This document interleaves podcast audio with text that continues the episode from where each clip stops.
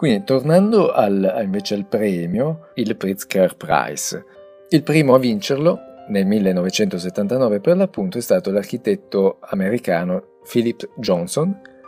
e poi da lì ogni anno ci sono architetti che appunto chi fa sto- storia dell'architettura li va a studiare, giusto così per citarne alcuni scorro velocemente, quelli anche che conosco, devo essere sincero, ci sono anche altri che, che, che, che magari non li ho studiati meno importanti, comunque poi, per esempio, l'anno dopo c'è il messicano Luis Barragan, che se vi capita guardatevi alcune architetture, a me piace tantissimo. Usa il colore, è abbastanza simpatica anche come gioiosa come architettura. Poi, insomma, negli anni seguenti, per esempio, Yoming Pei, Richard Meyer, Kenzo Chadange, anche eh, giapponese, Oscar Niemeyer, il brasiliano, Frank Gehry, americano, quello delle architetture decostruttiviste che ho già parlato. Il primo italiano a vincerlo fu Aldo Rossi nel 1990, per poi passare per esempio al Varo Sizza, che è ancora vivente nel 92, adesso ci avviciniamo ad architetti anche più contemporanei, Tadao Ando, Renzo Piano ce l'abbiamo nel 1998, subito dopo, l'anno dopo Norman Foster, 99. Rem Koolhaas, anche lui, sono tutti architetti di cui vi ho parlato perché sono appunto i più contemporanei e come vi avevo già detto anche che fanno parte della storia dell'architettura per quello che hanno espresso e che stanno esprimendo ancora. Per poi vediamo John Hudson nel 2003, per un riferimento John Hudson è quello della Opera House di Sydney, è danese,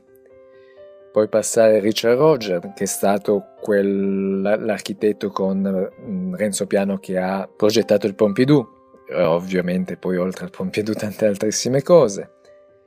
Uh, qua nel 2009 per esempio vedo Peter Zumthor, che è uno svizzero, perché cito lui? Perché lo trovo molto interessante, ha fatto delle architetture molto disegnate, molto artistiche, vabbè,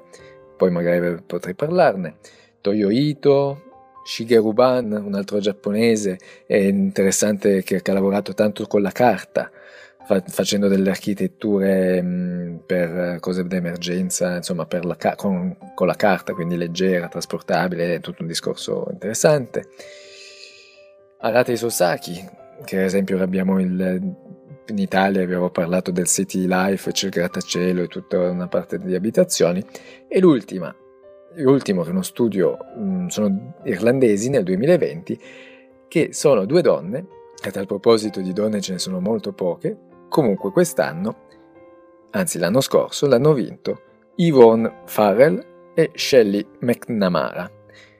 E sono appunto due donne irlandesi e per, insomma, come riferimento per anche e soprattutto che hanno progettato in Italia e hanno progettato una sede dell'Università Bocconi a Milano. Boh, quindi, come vi ho detto, il primo architetto è stato Philip Johnson, il primo italiano è stato Aldo Rossi, la prima donna è stata Zadid, che forse nell'elenco che vi ho appena fatto me, la, me lo sono perso, e il più giovane è stato premiato nel 2010, che è un altro giapponese, spero di dire il nome giusto, è Ryue Nishizawa, che all'età di 44 anni appunto è stato il più giovane, con questo nome io non me lo ricordavo, ma ho visto che è dello studio Sana, un importante mm, studio che insomma appunto conosco, che, che ha fatto delle belle architetture, fa delle belle architetture in, in giro per il mondo. Insomma, dai, ho fatto un giro di architetti, tutto un elenco per... Um, in un solo, in solo episodio vi ho, vi ho, fatto un'infarinatura di tanti personaggi del, degli ultimi anni dell'architettura contemporanea.